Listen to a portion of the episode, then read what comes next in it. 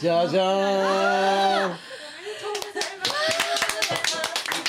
ありがとうありがとうございます。鈴木敏夫ジブリ汗まみれ10周年おめでとうえ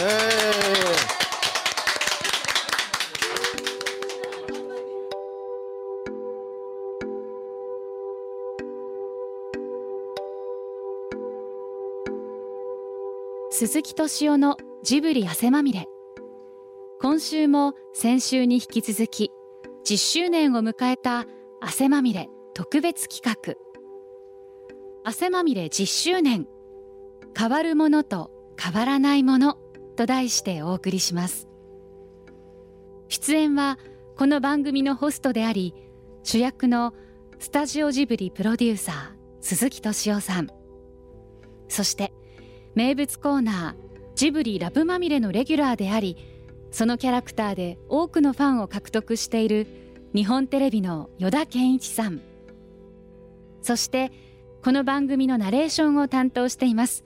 私伊藤彩子です。まずはこんなお話から。あの今年の夏休みね僕実は丸10日間僕生まれて初めてなんですけれど本当にね夏休みを取ったんですよ。はい。あのよだちがね、何してたんですか?」って、ほんで僕 こう言ったんですよ「いやちょっと孤独になる練習してた」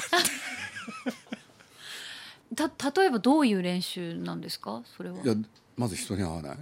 孤独になるためにその連絡お誘いを断ったって敏夫さんがおっしゃってて、その時にこう断ったらこの縁は切れちゃうんじゃないかとかそういうこうじゃあ孤独終わりってやった時にちょっとうんなんだろうな寂しいって思うかなっていう恐怖みたいなのはないんですか？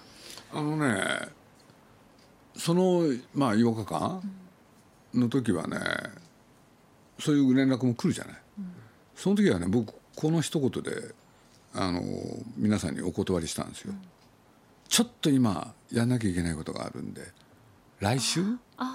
来週。って言いまくったの？あだって出なきゃ確保できなかったから時間が、でその結果ねその来週になってじゃあどうなったかって言ったらね、連絡が来ないんだよねあ、えー、そういうもんなんだ。俺でねはあじゃあこちらから連絡しようかなと思いつつね、いやこれによって生まれた時間も大事にしようかなとかね。怖がってるんですかね私たちは分か。んないけれど、うん。それこそ本当孤独になること。いや僕ね実を言うと、まあ、この番組でもねちょっとやったことあるんだけれどタイのある女の子と知り合って、あはい。でタイを訪れた、でそのねバンコクから4時間5時間ほんで車で行った本当に田舎。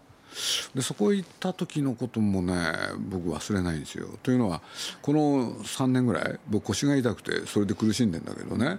その村へ行ってみたらね腰の痛さがないんですよ。ええそれはなぜなのか。うん。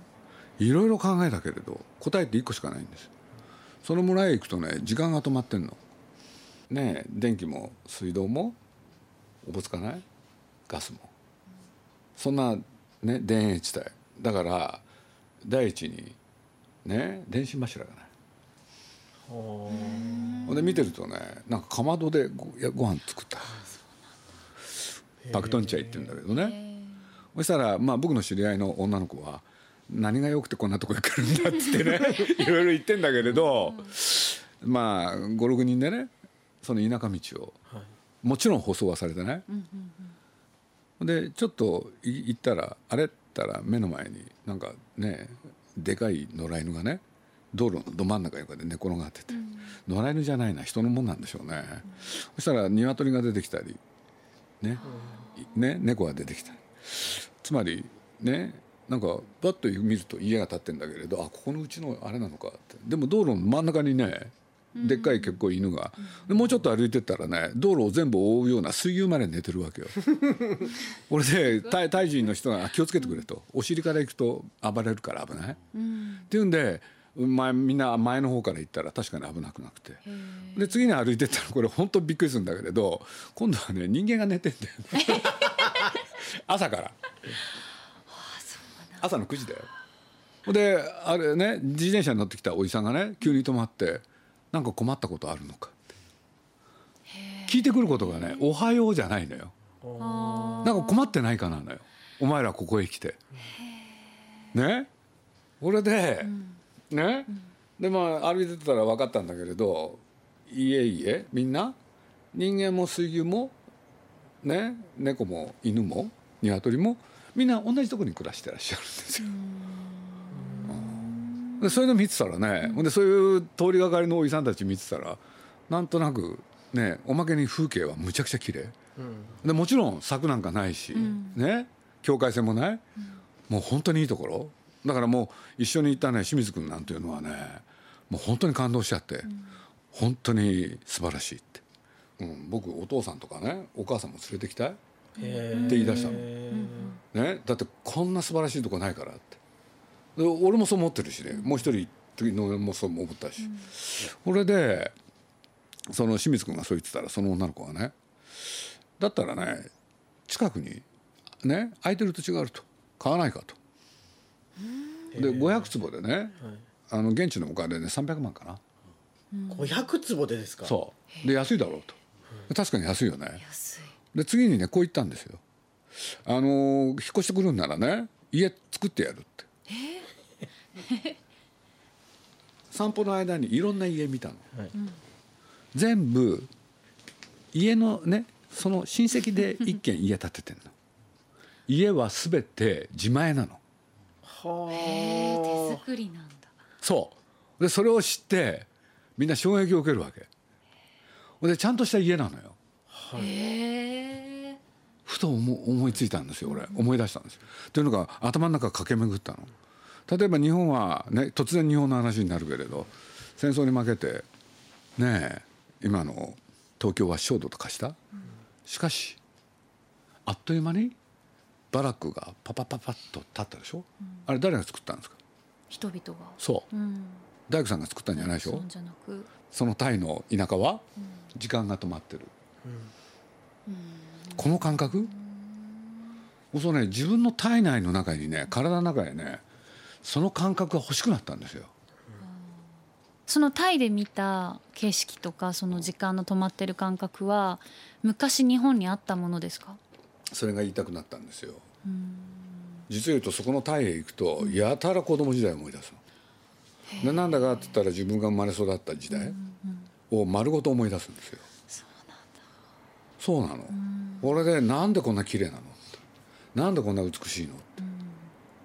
その昔を思い出すっていうとね10年単位じゃないんですよ。50年60年前の時代を思い出すの。でそれって一体何なんだろう？主な著名人なんですねこれ、ね、小田栄一郎さんってあれですよね。依田さんのジブリラブまみれのファンでいらっしゃって仕事に行き詰まるとそれを聞くっておっしゃってましたよね。あの 大変ありがたいことなんですけど、うん。またそういったことが原動力になってこの特集が続くっていうまあ本当に。だってもう次の収録まで4ヶ月。いやいや。いや5ヶ月？5ヶ月あるかな？なんかねタイミングがいつも良くて、あのその回の後にあのちょうど毎年小田さんと会う機会があるんですよね。でそこで評価をいただくんですよ。今年のラブまみれについそうそうてで僕に少しでも幸せな感じがあると面白くなかったって感じなんですよ。本当にもう不幸な方が不幸な方がいい話誰も依田さんのいい話なんか聞きたくないんですよ。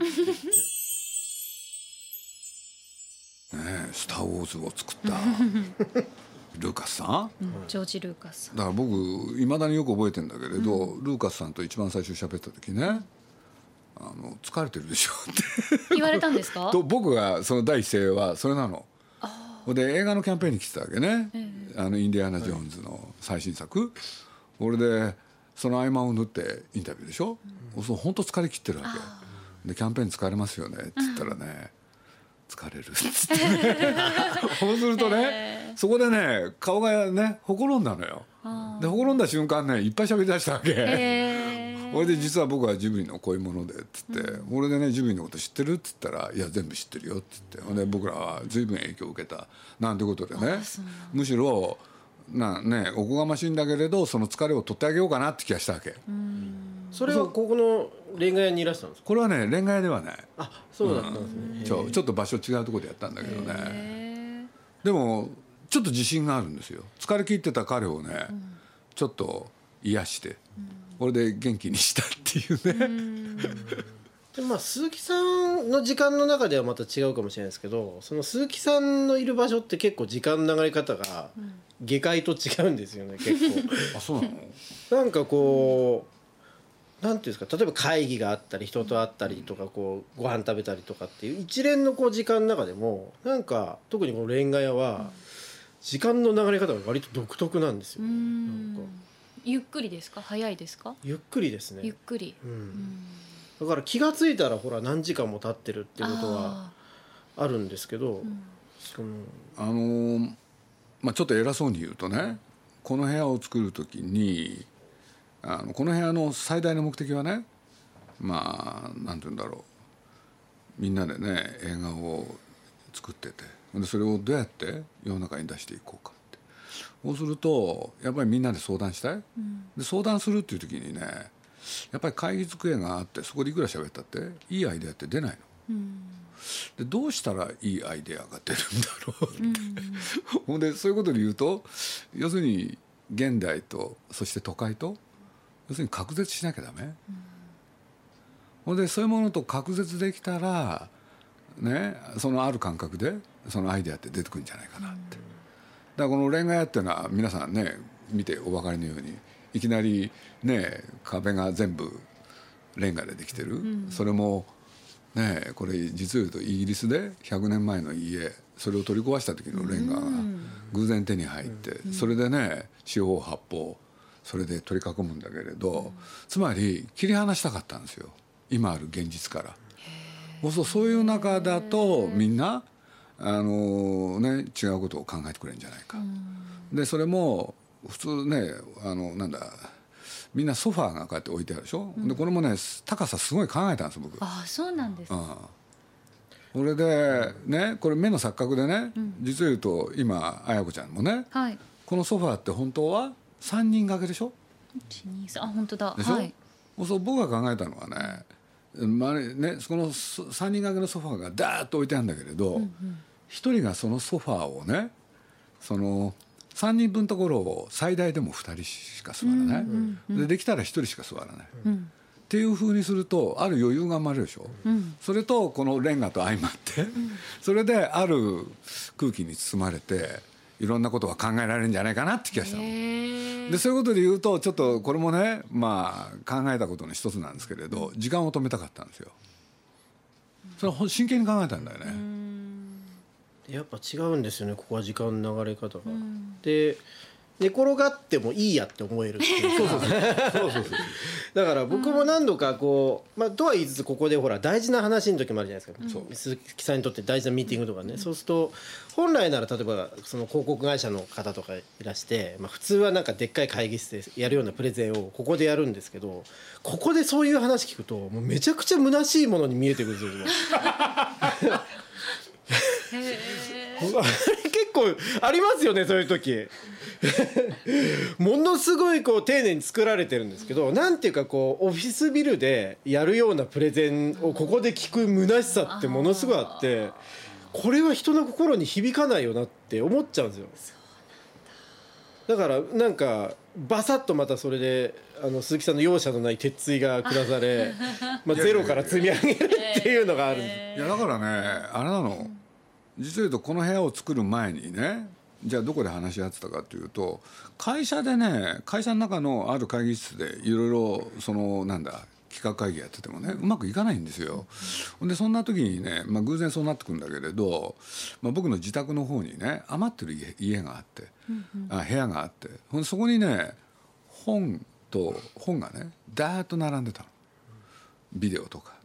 そうするとねそこの部屋でねなんか話し合うとなんかねいいアイデア生まれたんだよね。でそれを広げたものをここに作りたい、っていうんで本箱は必須かなとか、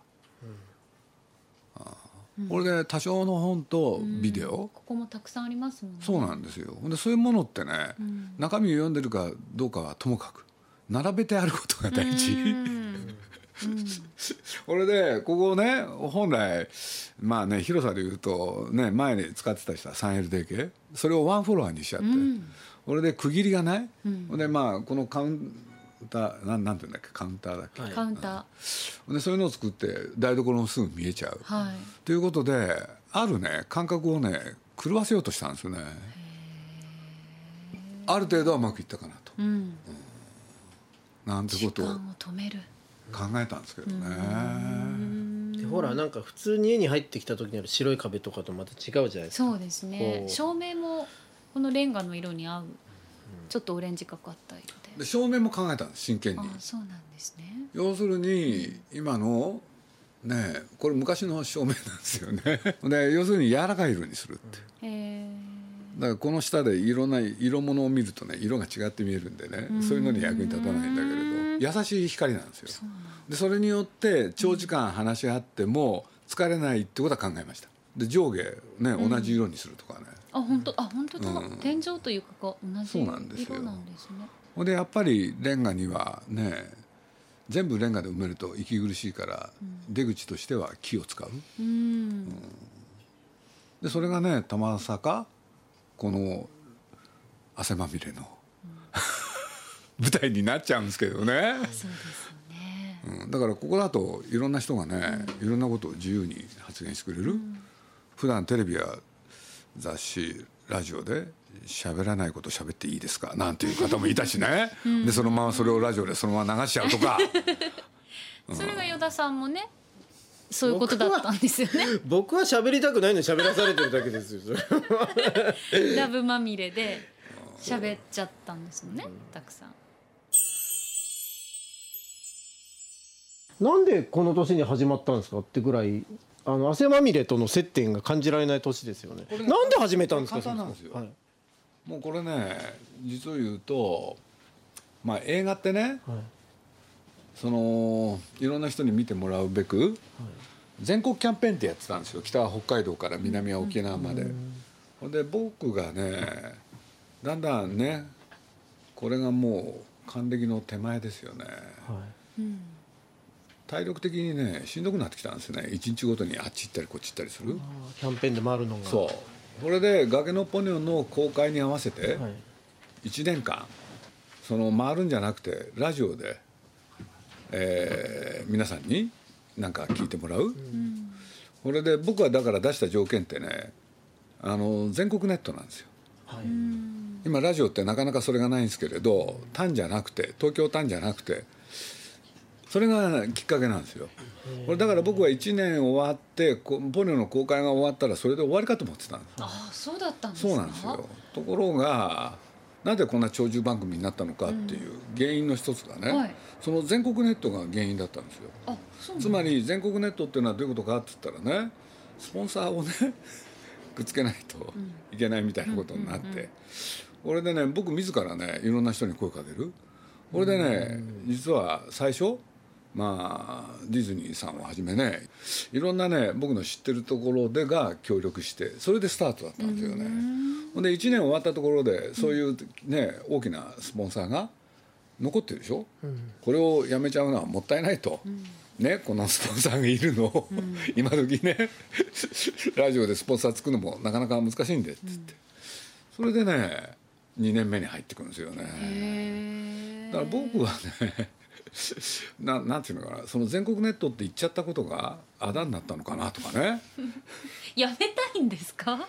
でね実を言うとね今今日はこういう機会だから話しちゃうとね、僕2回ぐらい申し入れましたね。へえあもそううやめなんですね。たいと。実はそんな時あったんですね。もうある役割を果たしたんじゃないかと。なんでその時終わんなかったんだろうな。ひどいな同じ音楽番組名でずっとジャズ流してるとかでもいいわけでしょ？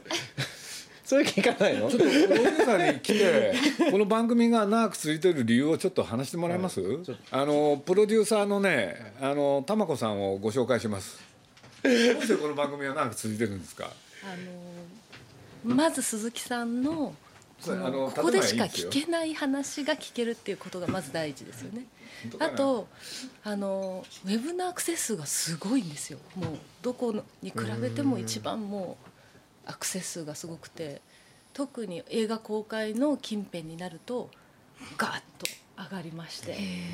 どれぐらいでしたっけ？ちょっとちゃんと。75万あそうそうそう。かな100しかもなんか世界中で聞いてるんでですよねこれ。これねまあジブリのおかげでねナウシカネットってところがあって実を言うとその日のうちにね翻訳されるんですよ。俺でその日のね放送から数時間後にはね英語な英語で読めるんですよ。そうなんです。それでそれがねもうずっと続いてるんですよこの10年間。うん、まああのねポッドキャストのおかげで世界中の人がね日本語として聞けると同時にその翻訳も聞ける？あみ見る読むことができる？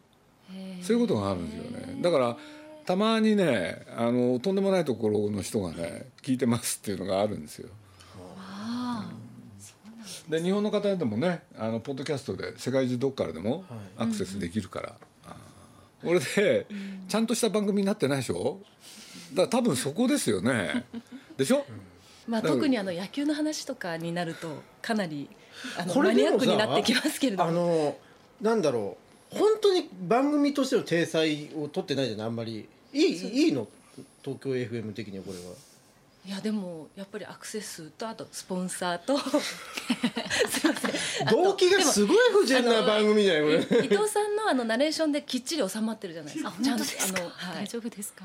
なのでもうありがとうございます。一時大変でしたよ。スポンサーが増えちゃってね。それで本編がどんどん短くなるなんていう事件もあったりして。素晴らしいありがたいことだからまあね悪魔のラジオ局ですよね。でもね 10, 10, 10年だもんな。だってこの間にプロデューサーの人も随分変わったんですよね。そうですね。私はもう浅玉子さん何代目私3年だけなので本当にもっと四人目。4代目。本当ですよね。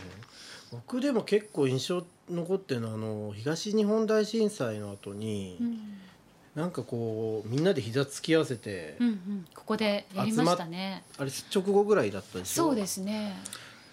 3.11の後になんかあの回すごい覚えてますね。結構大人数で依田さんと藤巻直哉さんと私と川上さんもいらっしゃった気がする。みんなでね確かこうどうやって家まで帰ったかのとか話し合ったりとか2011年の東日本大震災を境にそれまでのこう価値観みたいなのが一回ねリセットされてる感じがあったんですよ。2011年以降の日本は手探りというか何かまだ求めているようななんか指針を失っているというかなんて言うんだろう。まだちょっとその誇りの中にいる感じがあるなってなんとなく感じたんですよね。僕なんかね結構逆で、うんあの人間ってこう良くも悪くも忘れる生き物でしょ、うん忘れる忘れ力があると思うんですよね。で、まあ、思い出したくないこととかはなかなか忘れなかったりするんだけどこう自分に直接的に関係ないことがあってそのいいとか悪いじゃなくて結構忘れちゃうのが人間のなんかこう、DNA に多分入っててそうするとなんかああいう東日本大震災とかあった後とまた今でまたあのこう物質にこうまみれた生活にこう何とも思わなくなるみたいなさっき鈴木さんのじ時間の話じゃないけどそういうのあるよなってまたこう、うん。なんかその鈴木さんさっきおっしゃった「今ここ」ってあの香取鈴木さんが前から言ってるじゃないですか。で日本人の特性としてねそれがあるっていう。ですごいそれがこうポジティブに発揮される時と、なんかこうなんだろう。冷酷に見えるというか。冷たく見える時もあるなっていうか、なんか建物とかもあんまり残さないじゃないですか日本って。すぐ壊しちゃうし、うん。新築こそが新しくて、出来上がった瞬間に中古になっていくみたいな。そういう感覚ってなんかすごく象徴的だなと思ったり、うん。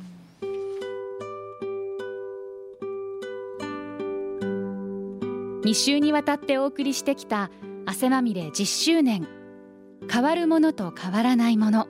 いかがだったでしょうか。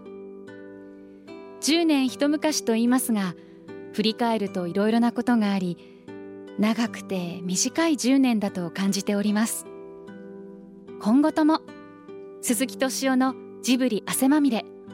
ご愛聴よろしくお願いいたします。